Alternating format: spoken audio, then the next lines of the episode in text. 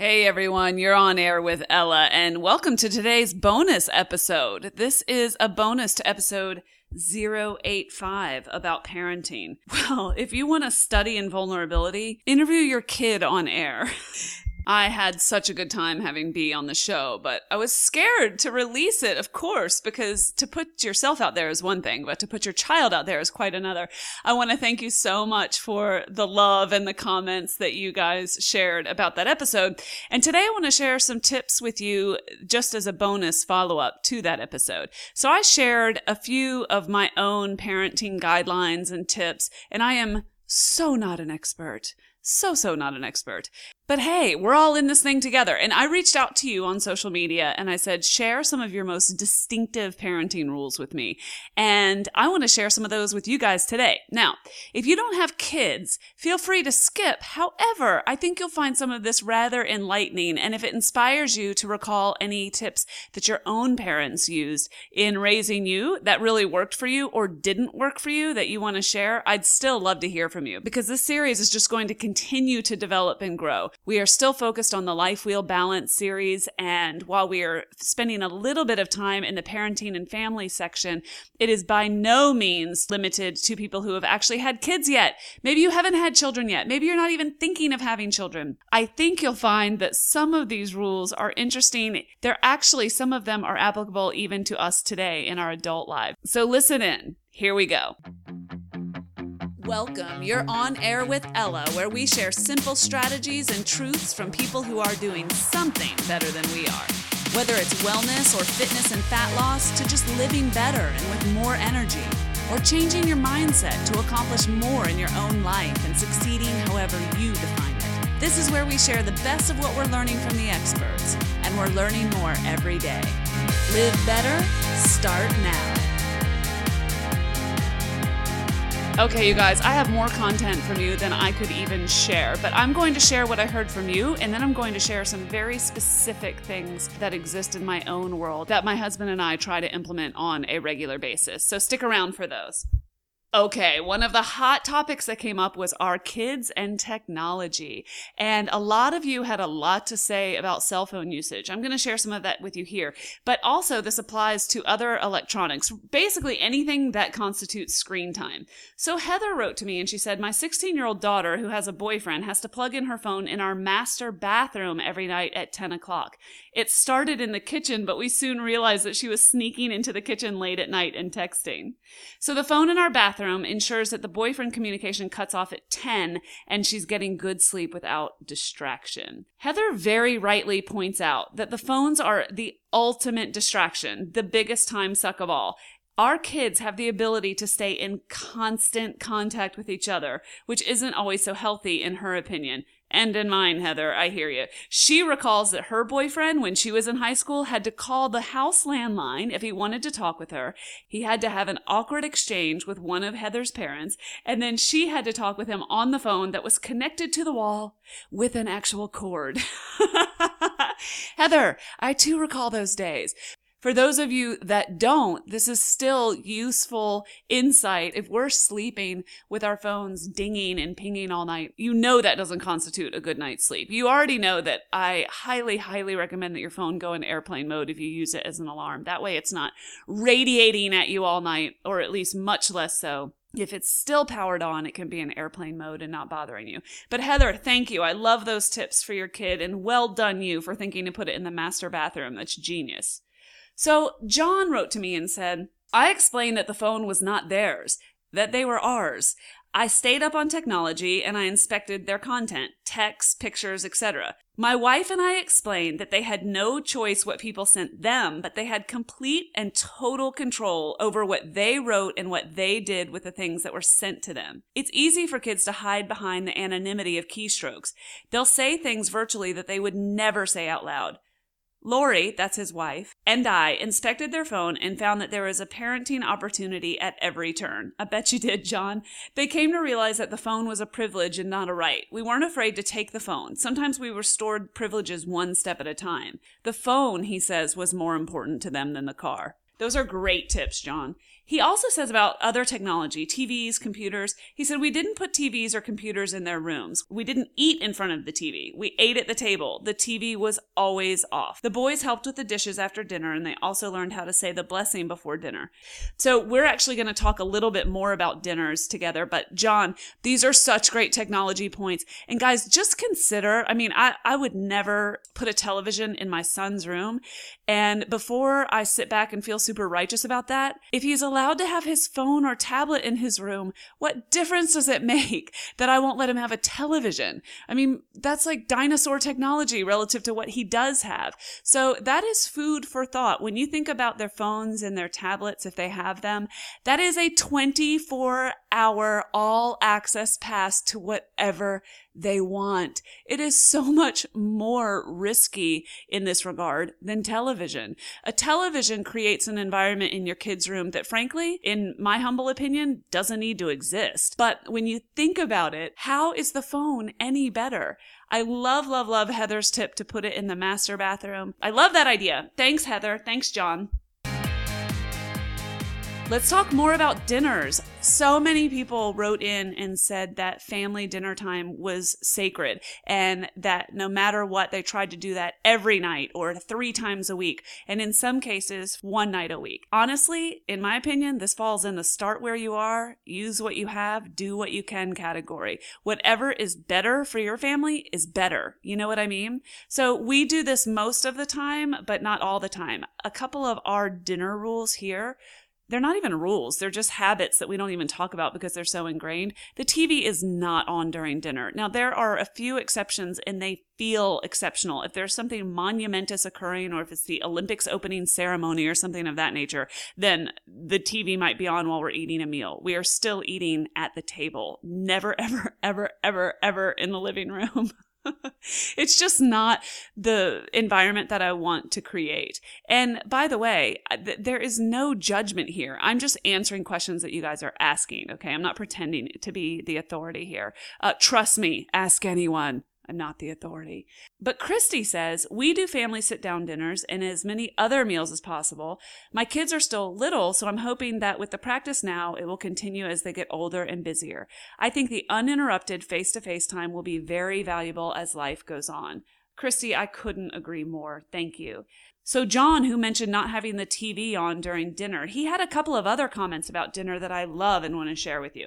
He said dinner time was our one meal together as a family. No phones were allowed at the table, and if the phone rang while we were eating, we let it ring and ring and ring. He said we were uncomfortable at first, but we didn't answer any phones or initiate any calls or texts during dinner. And it didn't matter who was calling. It was uncomfortable at first, but we all got used to it. During dinner, he says, we played a game called High Low. We went around the table and everyone shared their high lows of the day. When they had friends over, they actually enjoyed playing too. Again, our dinner was our time. Sometimes we'd have to wait and eat very late, even on school nights, after practices, games, etc. It didn't matter.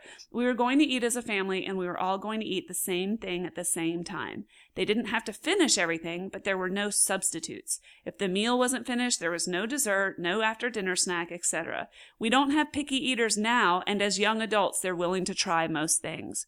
There's a lot there, John. Thank you so much for sharing that with me. I talked a little bit about this in the episode with B in 85, and he was pretty clear about the fact that he can make many of the food choices himself if we're out dining, but he always has to have two servings of vegetables with a dinner, a restaurant dinner. If he's ordering something starchy like the pasta dish and there's no protein, then we always add a protein too. But if we're eating at home, there just always are two servings of vegetables. And by the way, that's not always two vegetables. It's just two serving sizes. And secondly, I'm fairly loose. So in the morning, if he's making an egg or something like that, then I'll encourage him to put salsa on it because no, I don't consider salsa a vegetable in my repertoire, but I'm going to take it for his. All right. I'll accept that. Building this habit for him and it's not stringent it's just a habit it's not some sort of strict strict rule um, some checklist that we go by every single meal but just developing it as a habit means he will go into adulthood having much healthier habits than i did. I had to relearn everything. So that's been working really well for us Okay, a couple of other things came up from you guys. Um, Lee commented about cars. Uh, she said if they're going to have their own car, then they buy it or do a 50 50 match. I'm going to interrupt Lee here for just a minute and say that 50 50 match, that's what my parents did with me. It was so incentivizing to know that for every dollar I earned and saved, it represented $2 with which I could purchase a car. That was enormously, enormously motivating for me. And I can't think of too many better ways to help teach your kids about spending and saving and gratitude and earning and work ethic than some of these big rocks like cars and their first smartphone and things like that. So Lee goes on and says, if it is a car that you are providing, it is your car and they have the privilege and the honor of driving it as long as they meet your expectations. So make sure you set those expectations. For example, let me know where you are going, who with, and when you will be back. If they don't meet these expectations, no more car. One more rabbit hole, at least have them vested in the gas or part of the insurance payment or something of that nature so that everything is not just handed to them on a silver platter. Now, parenting tips are very, very personal and everybody's doing the best that they can with what they have. So please don't think that I am writing the book on this, but I just would encourage all of us in this generation now where even the poorest amongst us have so much more than people in other countries or in another time in history that there is so much abundance that we don't want our kids to be immune to that abundance. We want them to recognize it for what it is, which is a privilege and abundance, not normal, not baseline. So spoiling our kids, I think that's something that I definitely do without meaning to and even being sort of hyper aware of it. I still do it. I think it's almost impossible not to do it. That said, just like food, I can't necessarily change his entire context, but I certainly can go out of my way to create opportunities to lay a foundation, to create perspective, and to help him develop some of the understanding of what these things mean so that I can raise like a really great man. That's my goal. Okay, I'm I'm running away with myself here. Okay, couple other tips. We touched on food. Dee Dee wrote in and said, my rules pretty simple. Eat what's on your plate, show respect, and look people in the eye when they are talking to you. I love that. Okay, I got some comments on Instagram that I want to share with you too. And wait for it because there's about to be some controversy. Okay, so Laura Martini 7 says, My rule is to treat everyone with respect, always say please and thank you, and take care of their own bodies. Krista 1 USA says, actively listen. I think that's so important. And I talked about that with B. I have to tell you, sometimes I completely suck wind at that. I am, it's clear even to my son that I'm not actively listening. Ouch. Walk Woman 12. Hey, Walk Woman 12. I love seeing you on Insta all the time. As a parent of two young adult girls, I have always tried to set a good example. Our discussions have now shifted from did you register for the SATs to very insightful discussions about their jobs, the upcoming election, and what goals they are setting for themselves. I love that Walk Women 12. I love the evolution of our relationship with our kids. And I love that you're now having more of a peer to peer relationship with them as they are young adults and moving into adulthood. That is so cool. Sully Mommy. Hey, Sully Mommy. Love seeing you in here too. She says, be thankful, be respectful, be supportive, and be you. Sully Mommy, I couldn't have said it better myself. Now I'm going to be controversial, okay? Because Little Homestead Big Life, with all the love in the world, I know, says, Mine is to always treat my kids like equals and listen to their thoughts and opinions. They don't get a lesser say because they are younger or smaller. And first of all, I know that you are a mom extraordinaire and you are way better at this than I am, like no doubt. But I'm going to openly disagree with you here. My household, friends, just for the record, it's not a democracy. My child, who I love and respect, does not live in a democracy. It is, at the best of times, a benevolent dictatorship. A benevolent dictatorship is a form of government in which an authoritarian leader exercises absolute power over the state, but does so for the benefit of the population as a whole. I am a benevolent dictator. My son knows I am not his friend. My son knows that while I want to hear from you, my good and faithful person that I am leading into adulthood, you get a vote, but I don't have to listen to it. You have an opinion, but mine wins. You have a voice. And I want you to speak up, especially if you feel that something is not fair or that you're not being represented correctly. and I might still override you. At the end of the day, I don't know what happened to my generation friends, but I don't know when our kids became our best friends, but holy crap, no. my son knows that his parents are in charge. And I honestly think at the end of the day, that builds more security in him and builds more security in our household. Now, I'm not picking on this listener and their comment, by the way, because it's an Instagram comment and it's totally taken out of context. Okay. So, so this is not, this is not some sort of diatribe directed at that person. I will say that observationally, when I look at particularly my generation, I have no idea where this message got twisted. But my parents, they did not think I was their friend. They listened to me. They respected me. They wanted me to have an opinion. They never, ever, ever led me to believe that my opinion would trump theirs in any way on any matter. they taught me to speak up. They taught me to believe in myself. They taught me that I could be anything that I worked to be. and they also made it really clear that they were in charge. That's my philosophy. I'd love to hear from you about yours. Okay, a couple things that I did not go into detail about on the episode with B that I do want to share with you here include some tips around food and just a few other things. So, I want to share a book with you called Little Sugar Addicts that I'll link to in the show notes. That book was wonderful in understanding how food can drive behavior and even exacerbate some behavioral conditions in kids. And I just think anyone with children in their lives or in their future might want to avail themselves of that book. It's called Little Sugar Addicts. And again, I'll link to that.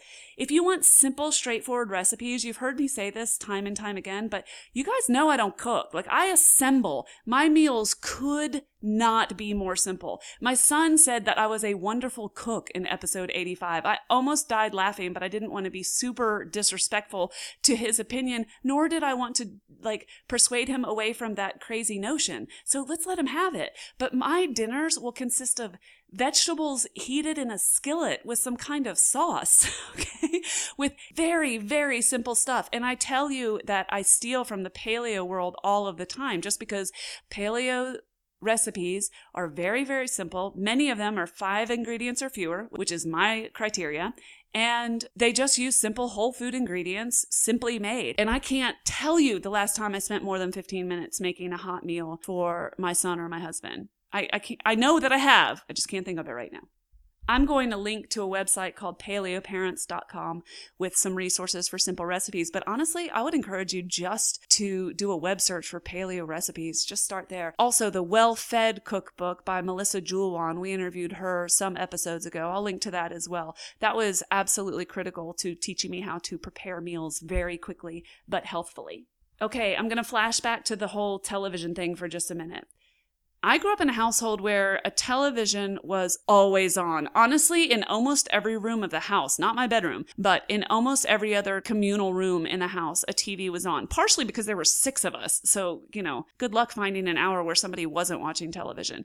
And when I had my son, I actually didn't use the television at all. So the way I am raising B is very different than the way that I was raised. And I say that just so you know that I've had both experiences. But let me tell you why the TV was barely on when he was growing up. For the most part, the content on TV is more mature than we can appreciate. I mean, we all know right now the news is extraordinarily, uh, I can't call it mature. We'll just say adult. Actually, it's more like middle school, but um, don't get me started. Anyway, current events aside, the television is far more mature than we can appreciate as formed adults. Commercials, um, previews for other television shows. I mean, I can't tell you if I've actually sat down to watch something with my son now and we're, you know, watching something together, there might be a commercial on for something else that I, w- that I would never want him to see. It's kind of like going to see a romantic movie and they promo the romantic movie in the theater with some sort of scary horror flick. And you're just like, oh my God. So, so honestly, I'm making it sound, I'm making a bit of a mountain out of a molehill, but in general terms, there's very little on the television that's going to contribute to my son turning into the kind of person that I want him to be.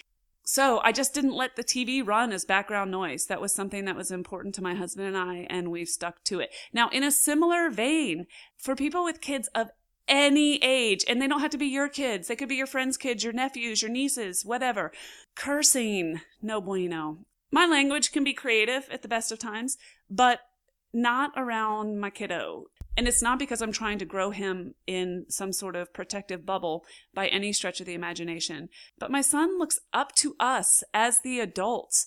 And my job is to role model the behavior that I expect of him. And if he sees me trash talking or using vulgar language or say any of the language that I use during school hours when he's not around, I'm no saint. I'm not pretending to be one. I'm just saying I mod I don't want to model that behavior in front of my son. He has his whole adult life to use creatively explicit language, but he doesn't need to see that from me. And something that I see a lot of is people using that kind of language in front of their very young kids and I just, it just kills me because those kids, they're so innocent and they're such clean slates and they're just sponges. And I've, I've actually been a little bit uncomfortable before with friends who use language in front of their kids. And I'm like, hey, you know, watch the F bombs. There's a kiddo right there. And they'll say, oh, she doesn't know what I'm talking about. He doesn't know what I'm talking about. And I'm like, how do you think he learns English? like, how do you think kids develop language skills? They don't just flip a switch the day they start talking. They have to listen for months and months and months to a language that they don't understand. And it creates the wrinkles in their brain that eventually become their capacity to speak. Please consider how we all learn the English language and mind the content of your conversations, whether you're talking about an ex husband or how fat you are or something obscene that you saw on television, like the election. I had to go there. Mind that they are absolute sponges at every age. Okay, lecture over. Okay, it's going to get harder because there's another point that I have that might be a little controversial. As long as it doesn't sound preachy, I sure as hell don't mind being controversial, but I do mind sounding preachy. So I'm going to say one more time that I'm just sharing with you my experiences. Ain't nobody coming to me for Parent of the Year, okay? I have 0.0 trophies here for Parent of the Year. My son only thinks I'm amazing because he has nothing to compare me to. One day he'll have kids of his own. I'll be like, God, my mother sucked. Anyway. I love my child so much. I hope I'm a better mom than I think that I am. But please don't think I'm standing on some sort of holy ground here, okay? I'm just sharing. So, some of the most important values to me as a parent are accountability and honesty.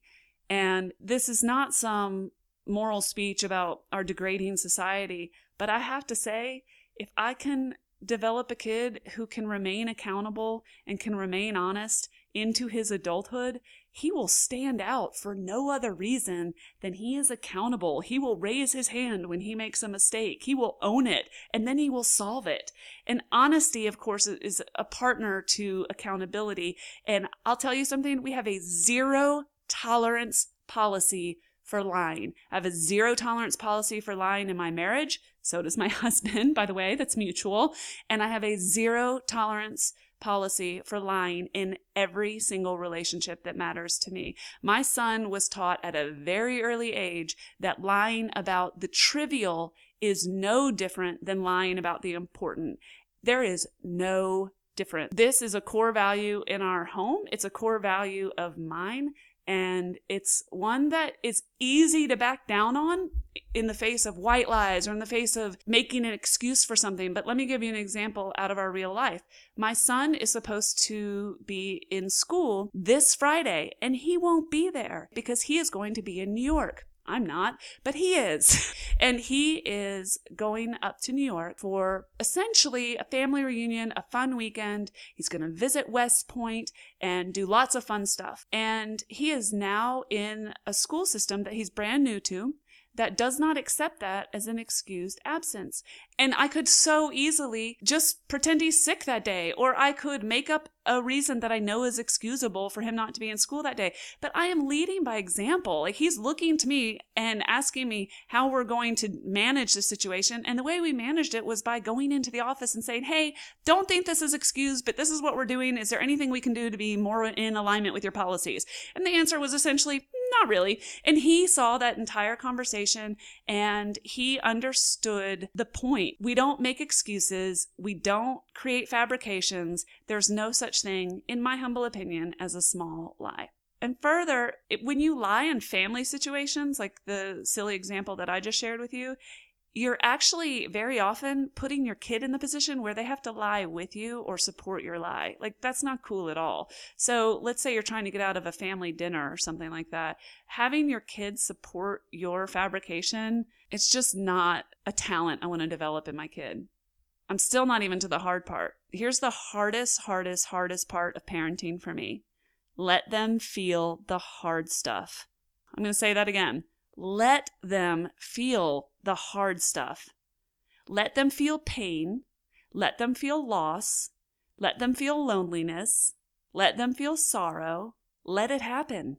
This is the worst, the absolute worst. Watching your kid hurt is like taking your heart outside of your body and stomping on it. It is just the absolute worst. But please consider the alternative. If we don't let our kids feel then they will never learn how to cope. If they don't learn how to cope, they will look for coping mechanisms when they feel those feelings as adults. It's dead simple, but it's so not easy. But here's the deal. Even if my child has been treated very poorly, believe me, I will deal with it in the appropriate manner. If that does occur and it truly matters, it's not just some silly child nonsense, then believe me, I will deal with it. But I will not rob my child of the ability to feel his feelings. I will not protect him from failure. I will not protect him from loss. I will not protect him from fear. I will not protect him from any of those things. In fact, I will teach him how to stand in those things, to be in those feelings. And then through his own resolve and faith, get out of them. That is so different than trying to protect our children from even having those experiences in the first place. If this is confusing in any way, and if it sounds like I would not protect my child, then I'm giving you the wrong impression. I would protect my child from harm, but I won't protect him from learning how to deal with life. I hope you understand the nuance between those two things. My child happens to be much more innocent and naive than uh, than I was at 15, and not that I was exactly streetwise, but he just happens to be particularly innocent, if you will. It would be so easy for me to wrap him up in cotton wool and never let him be hurt or harmed by any of the things that happen around him. And what a disservice I would be doing to him. Like, I'm growing a man to live in this world, not in a cotton wool world where nobody's ugly and nobody gets their feelings hurt. So, again, there is there should be zero confusion about the fact that I'm not talking about protecting my child from harm. If somebody uh, had any evil intent toward my child, I would probably kill them and end up in prison. Um, I think that goes without saying. But with regard to some of the normal threshold day to day stuff, I just want everything to be something that my child learns his own character out of. So I hope that makes sense. I think that's one of our greatest disservices so my two big cultural moral statements are I think it's super easy to spoil our kids and I think it's super easy to be overprotective of our kids. Let them fight their own battles until you know adult intervention is required. And if honestly, if the lines are too blurred for you, then seek counsel from someone who you trust and who's objective and that's rarely their grandmother. I'm just saying. There's one more thing I want to say.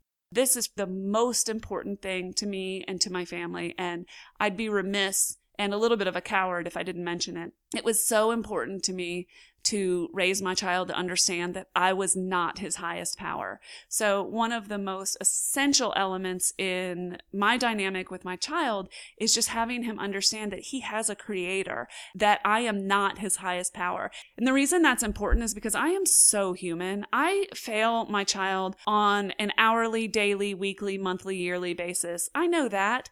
All parents do. I know that. I give myself that grace. Like I get that. But it is fundamentally and essentially useful for him to understand that there is something so much bigger than I, so much bigger than we, and so much bigger than he. And that force will always be there for him. And he is absolutely loved under any circumstance. When you can be open to that concept and when you can have that type of conversation with your child, it just builds a deep rooted security that frankly, I can't create on my own. So that's just one more element that's super powerful and impactful in my parenting relationship with my child. Okay, guys, that's it. I hope you found some of these parenting strategies entertaining, some of them useful. Tell me where you agree, tell me where you disagree. I can't wait to hear from you. Keep it coming. Bye for now. Okay, everyone, I hope you enjoyed today's show and got something out of it that you can use. If you did and you want to learn more, just go to onairwithella.com where I put up links to all of the good stuff that we talked about today and more information about our guests and all the good stuff that you did not need to write down today because I got you covered. Don't forget to join our Facebook page, and thanks for those phenomenal reviews in iTunes. Every great review helps, and we read every one. Thanks for listening, and thanks for inspiring me. You are, quite simply, awesome.